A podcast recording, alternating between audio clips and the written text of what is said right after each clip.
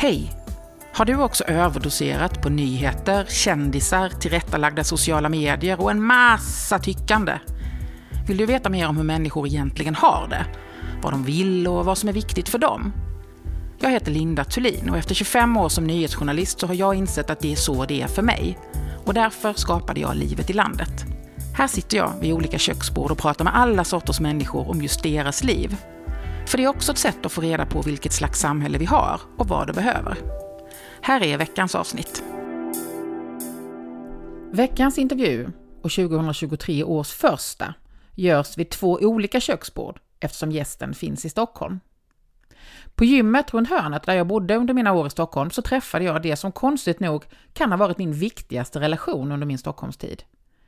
Gabriella Picano var min personliga tränare i drygt fem år, både före, under och efter en ganska svår utmattning som jag drabbades av 2016. Förutom att lära mig träna så har hon lyssnat på de flesta av mina tankar. Det är några stycken. Och hon har gett kloka råd och perspektiv och pepp på vägen. Men idag så ska det för första gången mellan oss handla mest om henne och om det som driver henne att hjälpa människor till ett liv där de trivs i kropp och i själ. För under åren som PT så har Gabriella märkt att det inte bara är den rent fysiska träningen som kunderna behöver hjälp med, utan också i allra högsta grad det inre arbetet. Ja, det har nog varit just för att jag har jobbat med, eh, med träning och med den fysiska kroppen så länge. När man har personlig, personliga träningskunder som kommer tillbaka. Många tränar ju varje vecka, så många av dem träffar jag ju mer än vad jag träffar mina vänner. Och då lär man känna varandra, man lär känna människor ganska bra. Och man pratar ju, det är inte bara som man säger hej, nu tränar vi, hej då, utan man vill ju veta så här, hur mår du? Inte bara har ont i knät eller har ont i ryggen, utan ja, har du haft en bra dag? Det kommer ju påverka hur, hur träningen går. Och då så inser man ju att det är väldigt många som har mycket stress och då ofta kommer de den vanligaste kommentaren är åh, tur att jag hade den här tiden bokad, annars hade jag aldrig kommit hit och tränat idag. Att behovet finns, men det är så lätt för oss. Jag gör också det, att vi prioriterar bort allt som vi mår bra av när vi har mycket, för att det finns alltid något som är så viktigt, som är viktigare än det, eller vi tror att det är viktigare i alla fall. Så det var där jag började, eller jag var redan intresserad av hur kroppen och själen hängde ihop, men jag började se det ännu mer, att det spelar ingen roll hur, hur bra träningspass du har planerat, hur stark någon är, om du kommer och har en, en dålig dag eller om du har en dålig period, då kommer det ju påverka den fysiska kroppen också. Och det var då jag började intressera mig lite mer för det samspelet och hur man kan jobba även med insidan.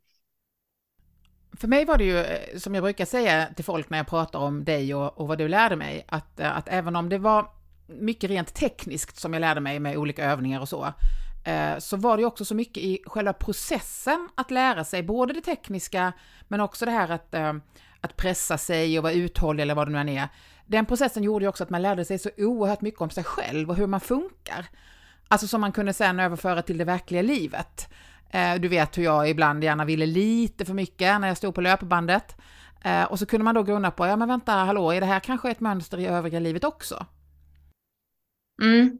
Och jag skulle säga att vägen genom kroppen är en så bra sätt att utforska, som du säger, att lära känna sig själv. För genom kroppen, dels när vi börjar röra på kroppen så släpper vi spänningar och energi så det kan komma ut mycket känslor. Men också som du säger att vi inser, ja men varför jag vill göra rätt hela tiden, och jag blir irriterad när det inte går som jag vill, eller jag har inget tålamod att lära mig någonting. Det kan ju ge oss lite indikationer på, på vad vi behöver träna, som inte bara då är balans till exempel, utan jag behöver träna på att ha mer acceptans med mig själv. Jag måste tänka att om jag inte klarar det här just den här gången så är det inte för att jag är dålig, då är det för att jag behöver mer träning. Det är ett så bra sätt genom kroppen. Men vi utforskar inte kroppen så många timmar per dag idag, utan vi är inte i kroppen, vi är i huvudet nästan hela tiden. Så bara att komma ner och vara i kroppen är jätteskrämmande och obekvämt för många, men så lärorikt. Ja, gud ja. Jag minns någon gång när jag kom till dig och så hade jag, hade jag inte alls orkat springa lika fort på uppvärmningen som jag hade gjort bara några dagar tidigare och var helt frustrerad över det. Och du bara så här, ja men då orkade väl inte kroppen lika mycket idag. Och jag kunde liksom inte riktigt se det så, för jag var så inne på liksom att mäta och sådär. Hur som helst, eh, det jag var ute efter det var att, att min grej var ju då liksom att jag gärna ville lite för mycket. Det var liksom och är ett mönster i mitt liv. Eh, kan du se att det finns någon gemensam nämnare rent allmänt som är vårt inre monster som ställer till det för oss? Mm.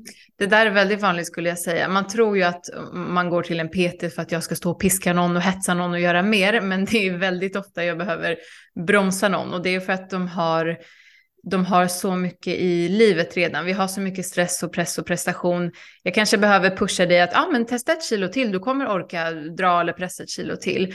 Men i det här att hela tiden vilja, hela tiden prestera, vad du går in med för inställning, som du sa, att hela tiden mäta löpningen, att jämföra, att värdera.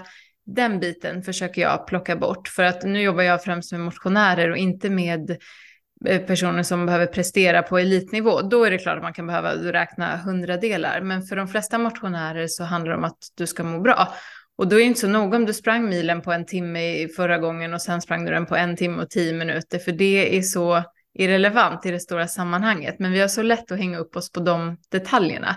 Så jag skulle säga att ofta behöver man bromsa folk att inte vara så hård mot sig själv, inte, ja, jag ska träna fyra dagar i veckan och det blir bara tre så det var så dåligt. Ja, men tänk att du ska träna en dag i veckan och så blir det två så kommer du vara jättenöjd. För det är mycket bättre än att du har som mål fyra, men du vet att det ändå kommer bli en i genomsnitt. Så ja, det, vi vill mycket, men eh, man måste hitta den där balansen.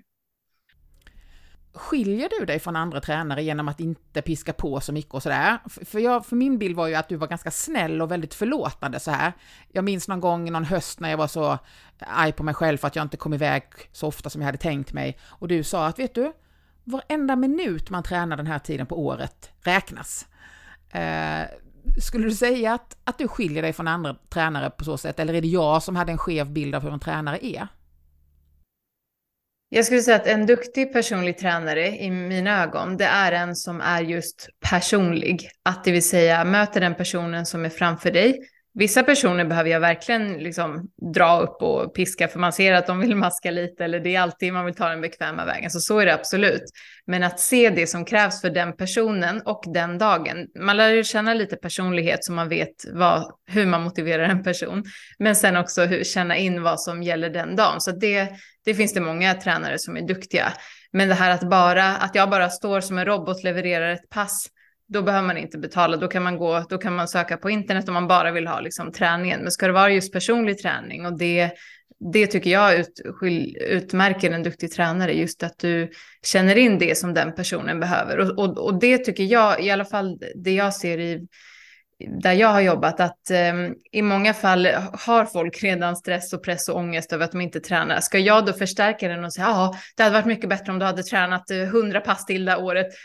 Det känner inte jag kommer ge någonting. Det är inte min, dels är det inte min personlighet, men sen så tror jag inte på att man blir motiverad så. Jag tror att man blir motiverad på att de flesta människor, inklusive jag själv, vi behöver öva på att se vad vi faktiskt har gjort bra. För vi har så lätt att hänga upp oss på den enda saken som gick fel eller det vi var missnöjda med. Jag kan också hänga upp mig på att en person på min klass såg lite sur ut fast tio var jätteglada. Och så har jag fixerat mig vid den. Den personen kanske inte alls brydde sig om mig. Den, hade bara, liksom, den orkade bara inte le. så det är så lätt att vi fastnar i det. Och då är det väl fint med någon som påminner oss om att så här, okej, okay, men vad har du faktiskt gjort då? För du kommer ju aldrig komma framåt om du bara hänger upp dig på vad du inte gjorde. Är det svårt att läsa människor? Du var ju ganska ung när du gav dig in i den här branschen. Så hur svårt är det liksom att fatta vilken sorts människa man har framför sig? Eh, jag tycker det är jättelätt. Jag kan känna in det, jag kan känna in det på en person um, som sitter bredvid mig på tunnelbanan. Jag har alltid haft väldigt lätt för det. Uh, men det är också övning. Det är precis som en träning. Jag har övat upp den förmågan. Så, så nu kan, kan jag bara titta på någon och känna det. Men i början så krävs det kanske lite mer. Men, eh, men det är väl olika hur man är, men, men det går absolut att, att träna. Men det gäller egentligen att ställa frågor. Så det brukar jag säga till de som kanske vill bli eh, personliga tränare, att det handlar så lite om dig och det handlar egentligen så lite om träning. Det är klart det handlar om träning, men det är en förutsättning att du kan all liksom, anatomi och sånt. Men det handlar om att du ska ha ett sånt otroligt intresse för den personen som är framför dig, att du kommer vilja göra allting för att den personen ska lyckas med det den vill. Och sen vad det nu är, det behöver du ju sätta dig in i. Men om du bara tänker att det är kul att vara på gymmet och kul med övningar, då behöver du kanske tänka igen om du ska kunna jobba med det här på ett hållbart sätt. Det här inre arbetet som du pratar om, eller som du då kallar work-in istället för work-out då. Vad är det för inre arbete det handlar om? Jag brukar kalla det för träningen av de mentala och själsliga musklerna. Och det är egentligen för att för mig är work-in allting som inte är den fysiska träningen, men det som vi ändå behöver träna på, till exempel att vila, att eh, acceptera och hantera känslor, att lyssna inåt så att vi vet vad vi vill, så att vi kan leva livet baserat på det vi vill, inte baserat på något som förväntas eller något som, som bara sker. Och det är egentligen för att alla de kvaliteterna, de, de finns ju inte heller bara. Vi tror ibland att bara vi stannar upp och blundar så kommer avslappningen och återhämtningen. Men man behöver ju träna upp det. Så när folk säger att jag har svårt att slappna av, eller jag har svårt att veta vad jag vill, eh, jag har massa tankar, men jag, eller jag har inte tid för det jag verkligen vill, då tror jag att det går att öva upp det precis som med träning. Men det känns som att vi har en liten förväntan att allt det där inre bara ska komma automatiskt. Medan vi alla förstår att om vi vill träna musklerna så behöver vi lägga ner tid och göra flera repetitioner och öka vikter och sånt. Men när det handlar om det mentala så förväntar vi oss ibland att det bara ska ske. Eller att vi liksom direkt måste till någon medicin eller någon quick fix för att lösa det. Och det är kanske för att det inre jobbet är mer obekvämt på många sätt för det är känslor och tankar inblandat. Men jag skulle säga att det är den, träna upp den, in, egentligen kontakten med sig själv. Ja, det blir ju nästan omöjligt för mig att inte dra paralleller till mig själv. Inte bara för att det är just du som sitter här, utan för att jag ju har gått igenom precis det här, jag har pratat med andra gäster om samma sak och sådär. Eh, för det var ju verkligen det jag lärde mig när jag tog mig ur min utmattning. Uh, alltså jag brukar säga att mitt liv blev väldigt mycket lättare. Det blev lättare att fatta beslut liksom när jag lärde mig att lyssna på kroppen. Eller som jag brukar säga, bjöd in kroppen till festen. Att liksom, jaha, men kroppen säger att jag ska vila och så. Um, låter väldigt enkelt, var fruktansvärt svårt, tog väldigt lång tid. Uh, och det var också väldigt, väldigt flummigt för mig när folk sa till mig att du måste lyssna på kroppen och så. Ehm, jag tänker att vi pratar väldigt lite om det här, samtidigt som det ju är så oerhört viktigt för vårt välbefinnande. Mm. Det är fint att du säger det på det sättet och jag älskar ordet bjuda in kroppen till festen. för det är så, jag ser det att vi är så avstängda från våra kroppar idag. Vi har väldigt mycket i huvudet och kroppen den är bara där, den ska liksom hänga med. Vi bryr oss inte om den ända tills vi får ont någonstans eller blir sjuka. Eller att vi först inte bryr oss om den alls, men sen har vi jättehöga krav när vi väl tränar eller gör någonting. Och det blir sån obalans för vi, vi förväntar oss så mycket av den, men så ger vi ingenting tillbaka. Så kan det vara ibland. Vi förväntar oss att den alltid ska vara smärtfri, den ska vara stark och den ska vara orka. Men och orka också göra allt vi vill i livet, inte bara med träning. Så man måste ta hand om den för att den är så viktig. Men den är ju också platsen där din själ ska bo.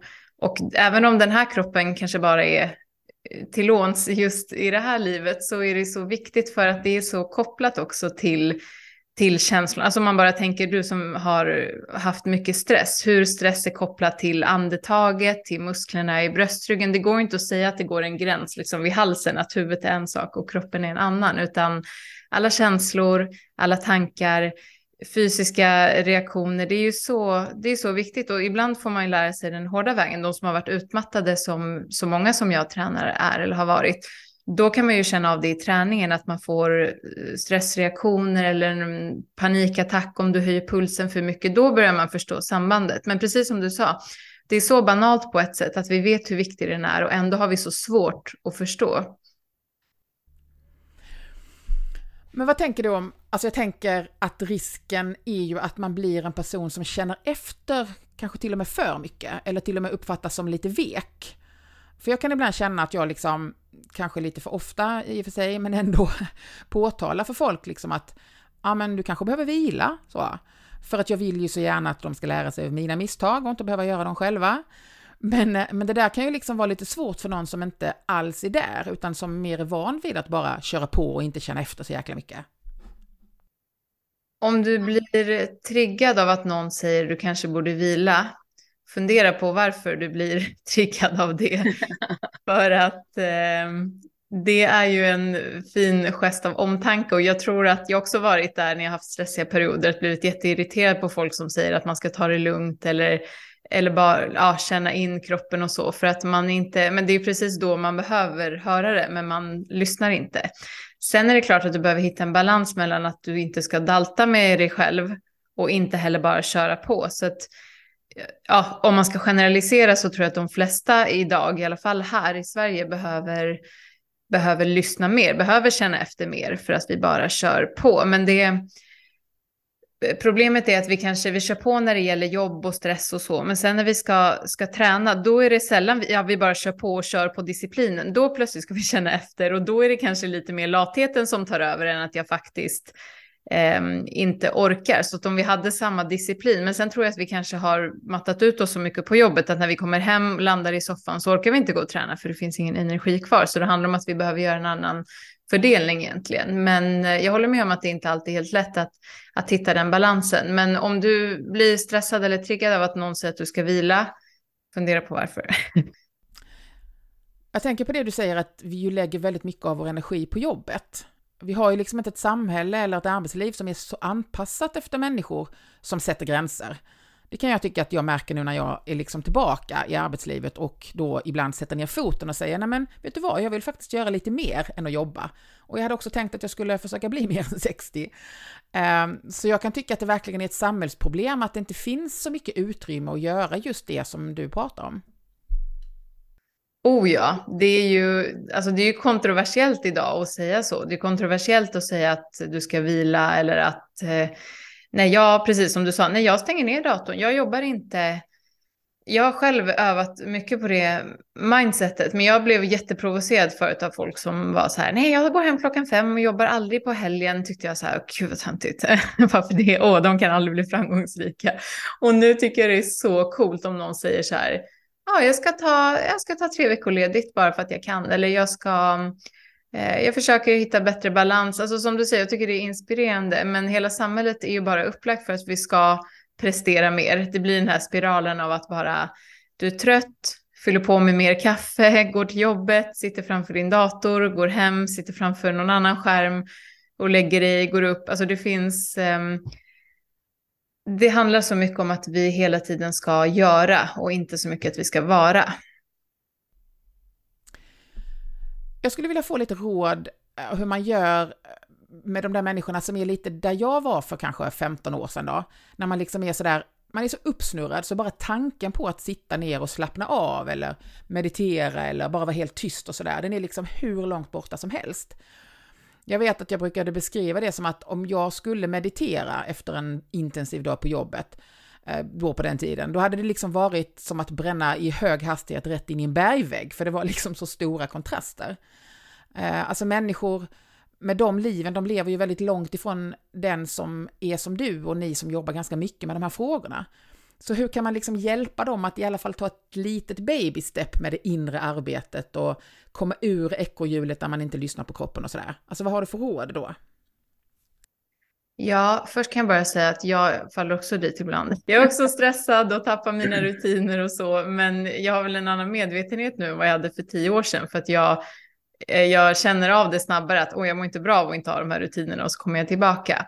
Men precis som du sa, ehm, man ska akta sig lite för de här jättestora kontrasterna. Är man van att köra på jättemycket och ha väldigt mycket intryck så kan det vara extremt jobbigt att sitta bara helt i tystnad och jag tror inte att det är vägen eller att man så ska börja med meditation som man aldrig har gjort för att man hör att det är bra men man tycker det är jättejobbigt. Det behöver inte alltid kännas som en plåga när man ska göra något sånt här. Men jag skulle fråga jag jobbar en del med reflektionsfrågor i mina work-in-kurser och det tycker jag är ett bra sätt. Jag har alltid tyckt att skriva är ett ganska skönt sätt för att um, liksom se sina tankar. Sen kan man ju göra det här bara reflektera, man behöver inte skriva ner. Men om du, om du kör på så där mycket, det är sällan du då kanske mår helt bra. Så att bara sätta dig ner och fråga, hur mår jag egentligen och vart gör jag gör jag det jag vill, lever jag som jag vill nu? Och känner du att ja, det är precis så här jag vill göra, fine, då kan du ju fortsätta köra på i ditt tempo. Det, man kan ju ha ett högt tempo utan att det är dåligt, men det du frågar handlar ju oftast om att man har något inre skav eller man känner att det inte är bra. Och då skulle jag börja säga, okej, okay, men vad, så kan man bena ut det. Vad är det, jag verkligen vill, vad är det jag verkligen inte vill, vad vill jag ha mer av, vad vill jag ha mindre av, vad, vad är det just nu som får mig att bli stressad, vad är det just nu som får mig att må dåligt. Så man börjar bena ut, då kanske det är, ja men det är den här eh, kollegan eller det är det här, så kanske man börjar se, vad är ett första steg jag kan göra? Men du säger att man ska passa sig för kontraster, men då tänker jag också att om jag hade gjort det där för tio år sedan, eh, då hade det ju blivit katastrof, för det hade blivit världens längsta lista. Alltså det är ju ofta så att, eh, att det är ganska mycket som liksom inte är på plats när man är så där uppe i varv och inte har det bra. Skulle man då sätta sig och skriva ner allt och sen läsa det, då skulle man ju liksom bara, alltså du vet, ja, jag var ju skiträdd för det och det tror jag nog att fler är. Ja, absolut. Det är jätteläskigt att möta sig själv och det är därför Precis, man kanske ser den här listan då, det är hundra saker som är dåliga och en som är bra. Och även om man då tänker att ah, du kan börja från en så kan du känna som ett berg. Men då kanske man kan börja med att kan jag möta mig själv på något annat sätt? Kan jag möta mig själv i kroppen? Kan jag möta mig själv genom en, en träning? Kan jag börja med att jag eh, plockar bort något intryck? Om jag alltid lyssnar på musik hela tiden, kan jag börja bara inte lyssna på musik till exempel när jag promenerar? För då kanske jag börjar höra lite tankar, men det blir inte så att alla tankar bara kastas i mitt ansikte. Jag får börja, jaha, den här tanken kommer hela tiden. Åh, oh, jag har hela tiden den här längtan av att eh, jag skulle vilja bo på landet säger vi, så kommer den tillbaka.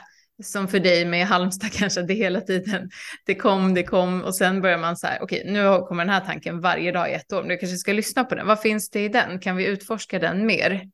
Det handlar ju ändå, hur jobbigt den är, det handlar ju om att möta dig själv, för det är du som ska leva ditt liv och det spelar egentligen ingen roll vad någon annan kommer tycka eller hur, hur bra det såg ut, för att om du inte är nöjd i det livet så spelar det ingen roll hur nöjda alla andra är. Ja, det är sant. Men det här med att det finns en risk att det är så överväldigande när man väl börjar, att man, att man undviker det. Så jag, jag tänkte liksom om det finns myrsteg man kan ta, tekniker man kan ta till så att det liksom inte bara väller över en.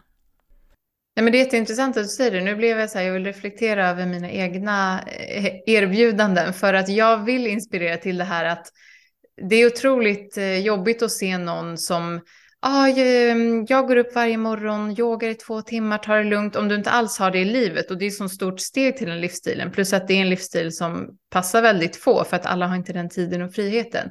Och just det här hur viktigt det är att förmedla, precis, vad kan ett myrsteg vara? Vad kan ett första steg vara för att möta dig själv? Det är viktigt hur man formulerar det så att det inte känns så svårt och känns som att man måste meditera varje dag och sånt. För det måste man inte för att må bra i sig själv.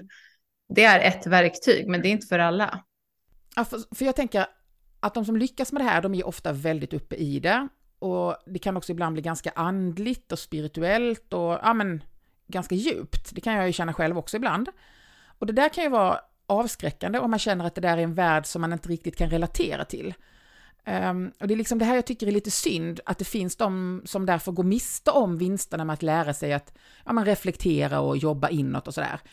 Eh, jag är liksom ute efter någon slags variant för de där hopplösa människorna som aldrig, eller hopplösa, men du fattar, de där som aldrig kommer att göra en yogaposition i hela sitt liv.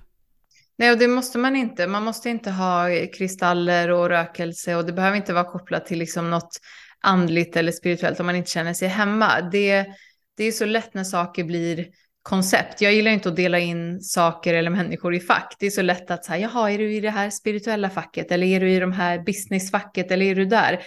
Jag vill ha lite av allt. Jag vill ha det som jag mår bra av. Sen kanske jag, en person kanske kan jobba inom finansvärlden och jobba jättemånga timmar och samtidigt tycka om eh, andlighet eller tycka om eh, paddel, alltså whatever. Det, det, spelar ingen roll, men man behöver inte tänka att aha, köper jag in på det här så har jag köpt hela paketet nu. Har jag mediterat en gång, då måste jag liksom eh, köpa hela det. Då måste jag vara vegan och så måste jag gå på yoga varje morgon. Det är inte du får göra precis som du vill. Det är ditt liv.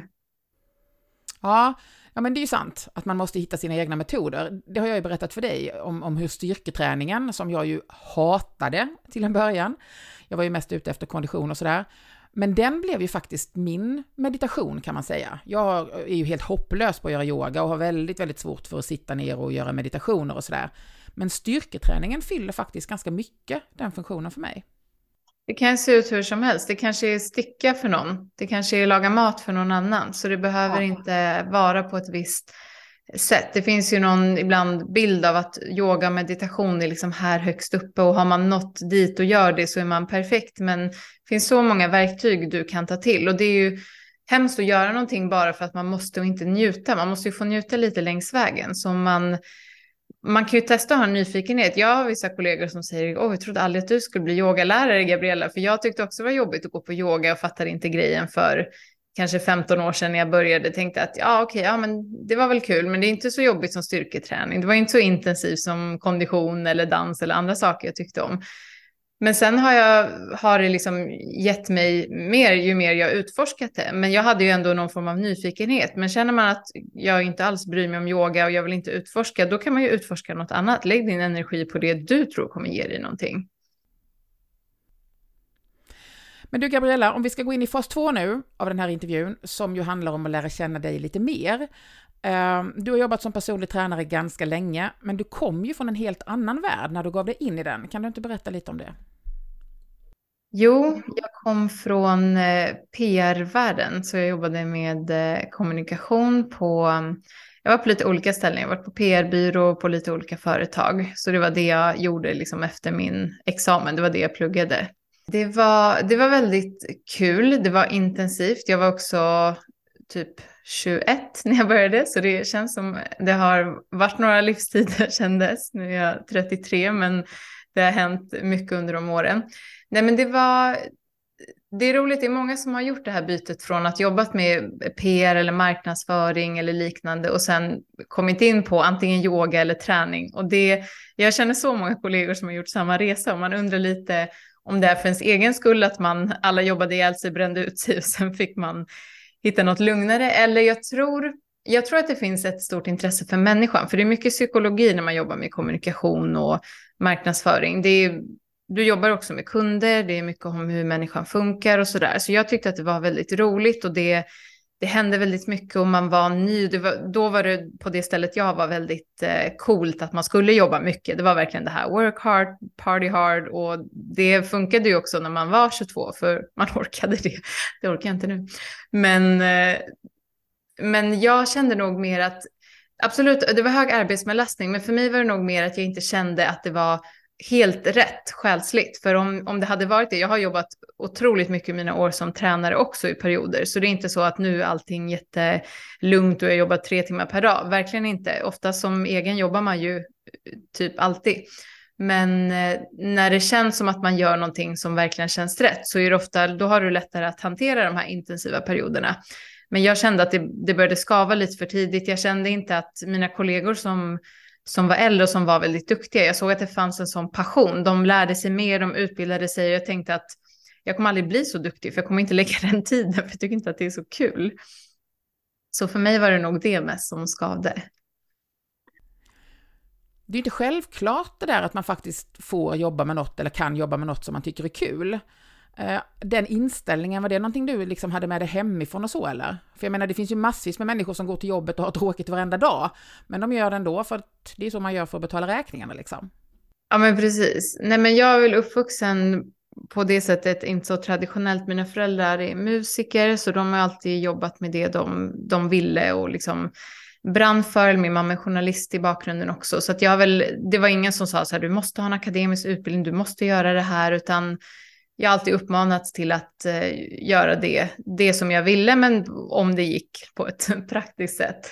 Och sen så kanske att eh, det ändå fanns, det är väl ännu mer så nu med nästa generation, men även i min, med oss 80-talister, att man kände att ja, men jag ska förverkliga mig själv och jag vill göra något som är, som är viktigt, som betyder någonting, den lite ja men vad ska man säga, kaxigheten att eh, ändå tro att ja, nej, men jag kommer inte nöja mig med något bara för att jag ska ha ett jobb, men att jag har varit väldigt tacksam för att vi också har alla de möjligheterna i Sverige. Jag, har, jag är halvitaliensk, så mina släktingar i Italien, de, när de hör att nej, jag har sagt upp mig för jag vill göra något annat, jag ska byta jobb, de tror att vi är galna. För de, det finns en helt annan mobilitet i, i Sverige, att man kan göra så. Italien har du pluggat, du har en master, har du väl fått ditt fasta jobb, då släpper du inte det. Och det är synd att det inte är lika enkelt där att byta. Vi har det ju otroligt bra med tanke på hur ändå relativt sett lätt det är i Sverige.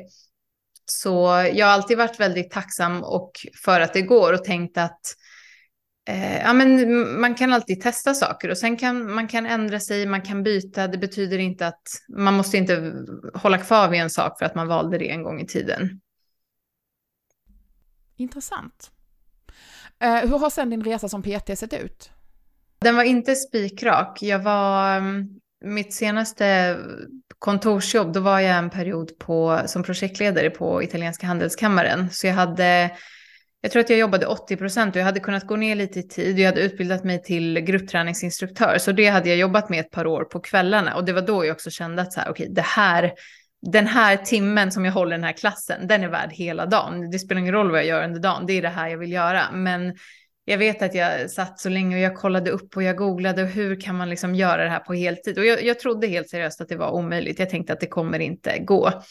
Och det är ganska dyrt att ta en PT-utbildning och det är en stor investering om man sen inte vet heller med säkerhet. Det, det, finns inte liksom här har du ett fast jobb med en fast lön, utan som alla jobb där du har klienter så behöver du jobba upp en kundbas och så behöver du underhålla den eller vad man ska säga.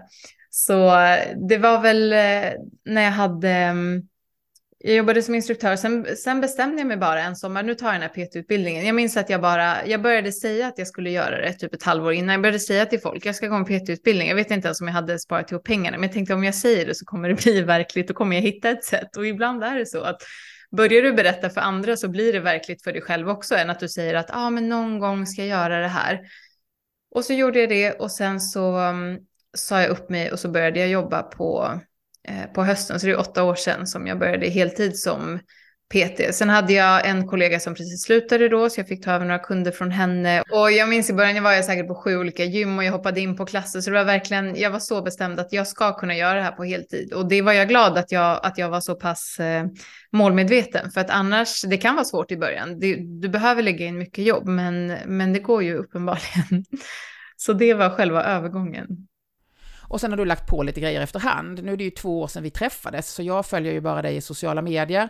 Och där har jag ju då sett att yogan har kommit till. Och sen har jag sett att du gör lite olika saker mer eh, internetbaserat och så. Ja, men det har jag gjort hela tiden. Det är ju, inom träning finns det så mycket också man kan utforska och lära sig. Så jag har ja, gått en massa utbildningar under åren och de senaste tre åren så har det varit också med inriktning på meditation och yoga så att eh, den, den biten har jag lagt till lite mer. Jag har faktiskt inte jobbat så jättemycket online som, som det ser ut, men jag håller på att skala upp det lite nu. Men det är roligt, det är många som, när man lägger ut saker så är det så här, ah, vad kul, det gör så mycket. Men jag har jobbat en hel del med företag som jag har coachat då inom det jag kallar för work-in. Och då har vi som sessioner som är 45 minuter, så vi har 10-15 minuters meditation. Och sen då de här reflektionsfrågorna jag pratade om innan, så inom olika teman. Så ibland kanske det är återhämtning, ibland är det medveten närvaro, kan vara relationer och då får alla egentligen sitta med papper och penna och eh, skriva. Och det har jag kört. Jag har kört några fysiskt men mest online och det har varit jätte, jättetacksamt, jätteuppskattat. Det är väldigt enkelt också med meditation online för man behöver inte kunna se och visa rörelser utan det funkar verkligen från vart man än är. Så att jag, jag startade igång det här egentligen precis innan pandemin, för tänkte att um, dels att det var lite smidigare att jobba online, men också att jag ville kunna, kunna jobba med fler företag. Och sen så hände pandemin och då blev det också ännu mer normalt att jobba online. Så det har jag gjort. Sen har jag eh, haft en del också yogaklasser online med företag och så. Men det, jag tycker att online ersätter aldrig det fysiska. Jag tycker om att mötas i ett rum eller i en klass eller så. Men det är väldigt tacksamt att man kan jobba då med företag som är på olika delar i, av olika delar i Sverige, olika delar i världen har jag jobbat med. Så det är jätte, jättetacksamt. Och jag måste säga att jag blir ganska glad när jag hör att företagen satsar på det. För det kan jag ju önska att man hade gjort mer där jag jobbade tidigare, så man liksom hade fått fler verktyg för att hantera stressen och allt vad det nu var på vägen in i utmattningen. Många företag är ju jätteduktiga på friskvårdsbidrag och den rent fysiska träningen liksom. Men att det också skulle finnas den här aspekten, det kanske jag inte riktigt hade vågat hoppas faktiskt att företagen var medvetna om. Men eh, tillräckligt mycket för att du ska ha märkt det i alla fall då. Ja, det gör mig jätteglad också. Precis som du säger, träning har ju funnits eh, länge. Det är många företag har till och med egna gym och tar in instruktörer och så. Men det här börjar komma allt mer. Jag vet inte om det, det efterfrågas av de anställda eller att det kommer från företagen att de ser att det behövs. Men jag har fått otroligt fin feedback från alla de här gångerna. Just det här vi sa innan att det är så enkelt egentligen. Sätta sig ner, blunda, lyssna på andetaget och skriva lite reflektionsfrågor. Det kan egentligen vem som helst göra. Men det är klart, precis som en PT, om du får den guidningen och någon som säger att ja, men vi ska göra det klockan 12 på onsdag. Jag kommer guida dig, det blir ett helt annat fokus då och du vet att det blir av. Så, så det har varit kul att se, även när jag har gjort med vissa företag som lite workshops där de har fått jobba som team och sen har de fortsatt att diskutera de här frågorna efteråt. Så det är jätte, jättekul att se. Ja, det ger lite hopp ändå. Eh, för det är ju rätt lätt att bli, det är lätt att bli lite missionär när man själv har gjort den här resan och, och väldigt gärna vill att fler ska förstå. Hur som helst, en sista sak innan vi ska gå in på de fasta frågorna då. Eh, du har ju lite bas i Italien, där du har dina rötter, men annars är du ju född och uppvuxen i Stockholm. Men nu så ska du nästa år flytta till Göteborg, om än bara tillfälligt. Vad sätter det igång för tankar hos dig? Ja, alltså jag älskar, jag älskar förändring. Jag älskar att byta plats. Det kan man inte tro, för jag har bott i Stockholm nu i eh, åtta, tio år, eh, bara lite små turer. Men eh, jag, när jag var yngre tänkte jag, jag trodde aldrig ens att jag skulle bo i Sverige i så många år, för jag ville runt och resa. Men sen hamnade jag på en plats som jag trivdes så bra med, med jobb och med livet och allting. Så då det var väl kanske lite mer att jag ville fly från någonting eh, då för att jag inte var helt nöjd. Sen älskar jag fortfarande att resa. Jag skulle fortfarande kunna tänka mig att bo en period utomlands. Men första steget blir Göteborg som jag alltid har, eh, alltid har legat mig varmt om hjärtat. Jag har alltid känt mig väldigt hemma där. Det brukar vara så här, eh, bland stockholmare, antingen hatar man det eller älskar man det. Jag har alltid älskat det, känt när jag hoppar av på centralstationen, att det känns, ja, det känns som hemma. Så um, min kille ska jobba där. Han, han är skådespelare och har en produktion som blev uppskjuten sedan pandemin. Så jag vet att, vi har vetat i två år att han skulle dit nu nästa år. Och så tänkte jag att eh, ja, men det är kanske är ett läge för mig att följa med. Det är lite lättare när man har ett, ett annat, eh, en annan anledning än att man bara liksom åker iväg. Så det ska bli jättehärligt med miljöombyte. Jag tänker att det är bra att byta energi lite då och då. Så då kommer jag också jobba lite mer eh, digitalt. Och eh, det är inte så långt härifrån heller, så att det är ändå skönt att man kan åka hem då och då och hälsa på. När du berättade det här så skrev jag till dig att jag var så himla glad att jag redan hade flyttat själv, för annars hade jag blivit helt förkrossad. Eh, det var ju lite av min skräck under våra år ihop att du skulle flytta och göra annat. Eh, så vad säger dina kunder nu när du flyttar?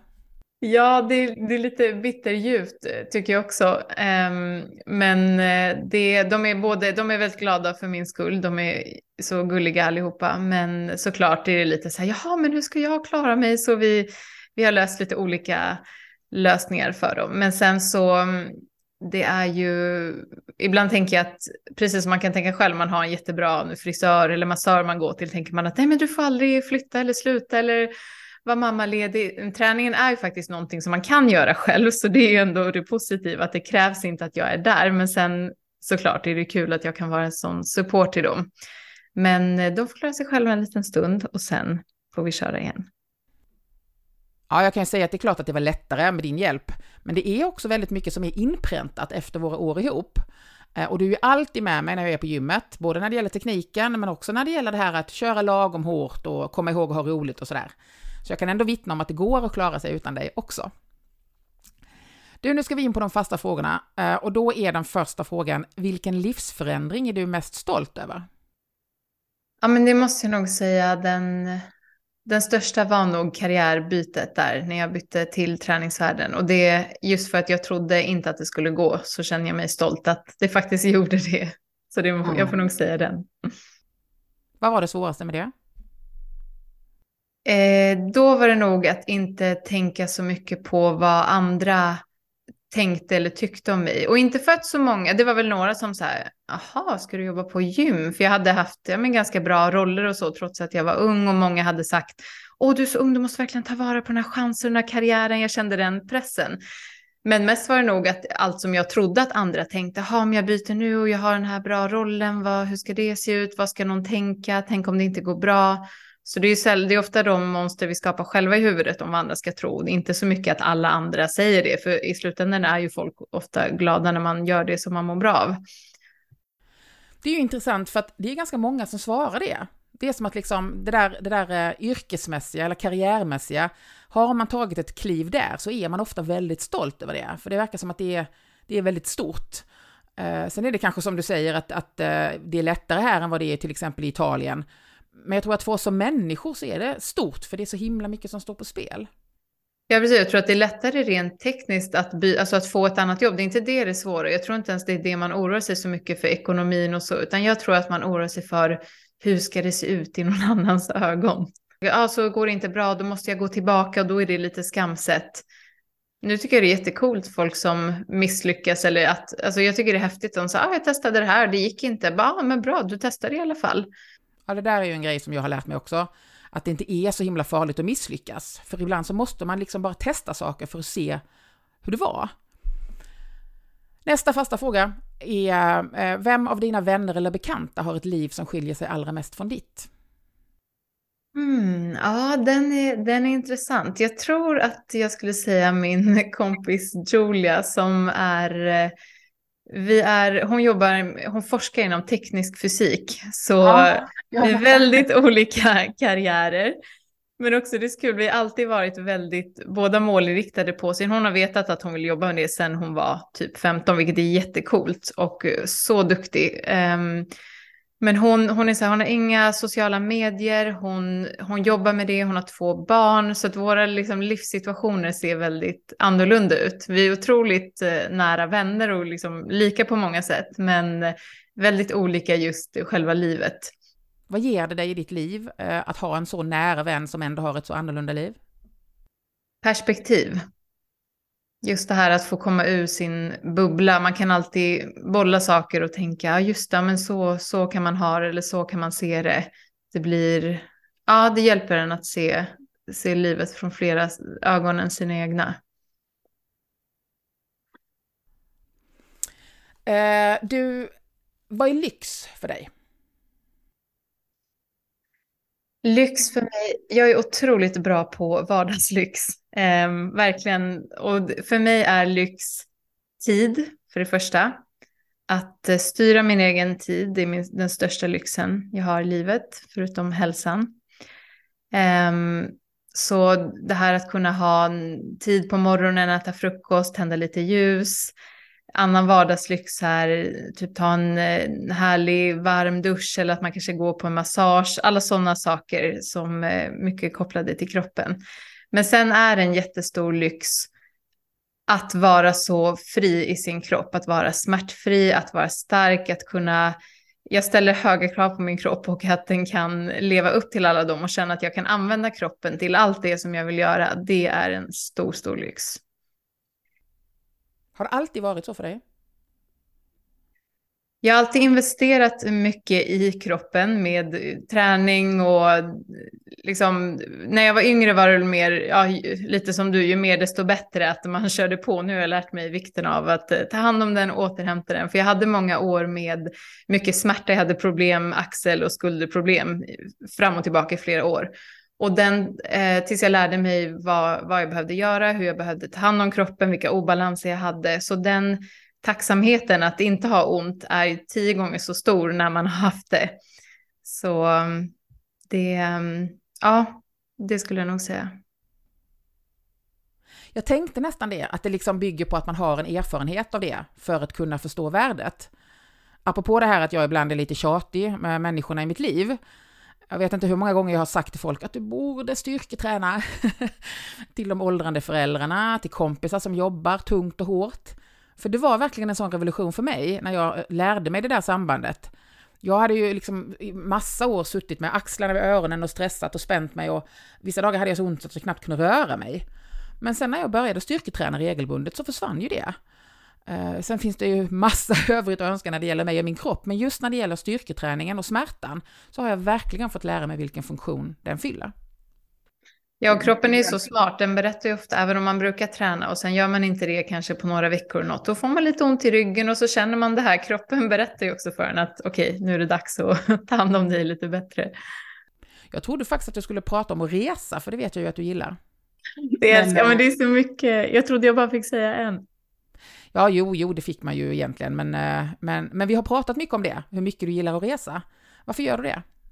Mm, det ligger mig extremt varmt om hjärtat. För det första är mitt hem uppdelat i två olika länder, så att åka till Italien är att komma hem. Och jag vet inte om det är det som gör att jag känner mig väldigt hemma på många platser. Jag har bott lite i Spanien, Um, det finns många platser där jag kan känna mig hemma. Men jag tror för mig är det viktigaste att uh, inte, det är lätt att, att fastna i en, um, nu pratar vi om perspektiv, jag träffar ju många olika människor, men det är lätt ändå att man fastnar i det perspektivet som finns här, just i Stockholm, här och nu, det vi pratar om, men bara att att få resa och se, just det, det finns en hel värld där ute. Dels att dina egna problem, vad du gick och oroade dig för, att ah, nu är det, lite, det var något strul på det här mejlkontot, kunde inte logga in. Ja, men sådana här små, ibland skitproblem som man har. De blir så små, man får en annan, dels tacksamhet, men också att man ser att ah, det finns så mycket annat här i världen. Världen är större än min lilla bubbla som jag lever i. Och jag tror det är så viktigt att påminna sig om det. För jag vill aldrig känna att jag bara ser världen utifrån mitt lilla fönster här i, i Hammarbyhöjden. Utan att, eh, och då menar jag inte fysiskt utan mer själsligt. Det finns annat. Vi ja, behöver den connection tror jag med andra människor också och andra kulturer. Sen undrar jag också, vad gör du när du har en timme över? Ja, det är en jättebra fråga. Det, alltså om jag har en oplanerad timme över, det här kommer låta kanske oinspirerande, men då kollar jag på tv, för det hinner jag typ aldrig. Så om det, om det är så här, det är klart, inte om jag har en, får en avbokning på gymmet och har en timme över, då kanske jag jobbar eller gör någonting. Men jag tänkte på det här att, ja, men vad gör jag om jag bara får en timme över? Då skulle jag säga att jag sätter mig och slår på tvn. Jag, jag är en sån som aldrig hinner kolla på alla serier som alla pratar om. Jag skulle vilja hinna catcha upp lite mer. Ibland är det så skönt att bara slö kolla på tv. Ja, jag tycker ju, även om det kanske beror lite på vad det är för slags tv, men, men för mig så kan det ibland vara det enda sättet att slappna av. Alltså för att jag behöver vara i viloläge. Men om inte hjärnan får någon slags input samtidigt så har jag liksom inte ro att stanna kvar, utan då drar jag iväg fast jag inte borde eller orkar och sådär. Eh, så på så sätt så fyller ju tvn någon slags funktion. Så jag kanske inte tycker att det var så himla oinspirerat, eh, utan ganska ärligt och eh, lite skönt att höra faktiskt. Men vad är det för serier som du kollar på nu då? Ja, det som jag kollar på i december det är sådana här extremt töntiga julfilmer som jag älskar. Jättedåligt, precis, inte, inte liksom... Nu ser inte lyssnarna det, men jag himlade lite med ögonen kan man väl säga. Du ser, min min jag gjorde nu var ganska, eh, jag himlade med ögonen kan jag säga. Mm. Ja men det är så, det är, som du säger, det är svårt att hålla fokus en hel sån film för att det är så, så töntigt och man vet ju precis vad som ska hända. Men jag, jag älskar julen, jag tycker det är så mysigt att få sån här lite julstämningen och det. Men eh, det um, har faktiskt varit mest nu. Så jag måste tänka på om det är någon serie jag har följt. Nej, det var länge sedan faktiskt. Sista frågan av de här fasta är, vad skulle du vilja lära dig mer om? Väldigt många saker, men just nu har jag snöat in mycket på andning. Så det vill jag lära mig mer om. För jag läste en bok om andning, andetaget i somras och har gått på lite olika eh, så kallade breathwork-klasser. Jag hade med en tjej i min egen podd, mitt senaste avsnitt, eh, som jobbar som coach inom det. Så vi pratade en del om det finns så mycket outnyttjad potential i andetaget som vi inte som vi inte vet. Mycket som jag inte visste fast jag ändå jobbat med träning och jobbat med yoga. Och jag tycker det är så häftigt när det är någonting som är helt gratis. Vi alla bär runt på det och vi kan ha så stor effekt på vårt nervsystem och på vår hälsa. Så det skulle jag vilja fördjupa mig i. Jag ska faktiskt lägga till en sista fråga till dig, för när jag publicerar det här avsnittet så kommer det vara det första för 2023. Och då vet vi hur det är, då har vi stått där på nyårsafton, en del har gjort bombastiska löften, andra har väl åtminstone tänkt lite grann på hur vi vill ha våra liv.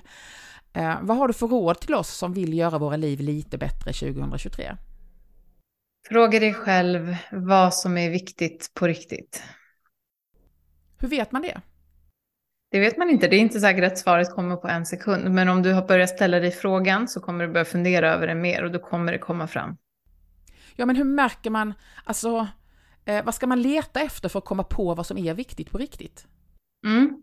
En bra sak är, jag brukar ställa lite den frågan du ställde till mig, vad gör du när du har en timme över? Då brukar jag fråga, vad skulle du göra om du fick en extra veckodag imorgon, alltså en åttonde veckodag som inte innefattade dina vanliga, liksom inte ditt jobb, inte att du behövde tvätta eller städa eller någonting. Vad hade du gjort då? Eh, ta tid, sätt dig ner och så bara skriver du det du hade gjort. Och i detalj, det kan vara så här, vad hade du ätit, vad hade du haft på dig, vart hade du varit, vem hade du umgåtts med? Där kommer du ha massa svar på allt det som du vill göra när du inte har tid. Och sen en annan En annan grej är, vad, för det här kanske är något du redan gör, vad gör du när du har det man kallar för flow, alltså när du känner att tiden bara går, oj gud det har gått tre, fyra timmar, jag har inte ens märkt att, att jag har gjort det. Vilka aktiviteter? Det kanske är sjunga för dig, det kanske är, för mig är det dansa, det kanske är laga mat. Vad är det du gör när du känner att tid och rum finns inte, jag kan hålla på i flera timmar, det spelar ingen roll, jag kollar inte på klockan. Det brukar vara något som du vill göra mer av eller må bra av. Du har lyssnat på Livet i landet, en fristående podcast producerad av mig, Linda Thulin. Mer information finns på livetilandet.se eller på Facebook-sidan med samma namn. Tack för att du lyssnar och kom gärna tillbaka. Hej då!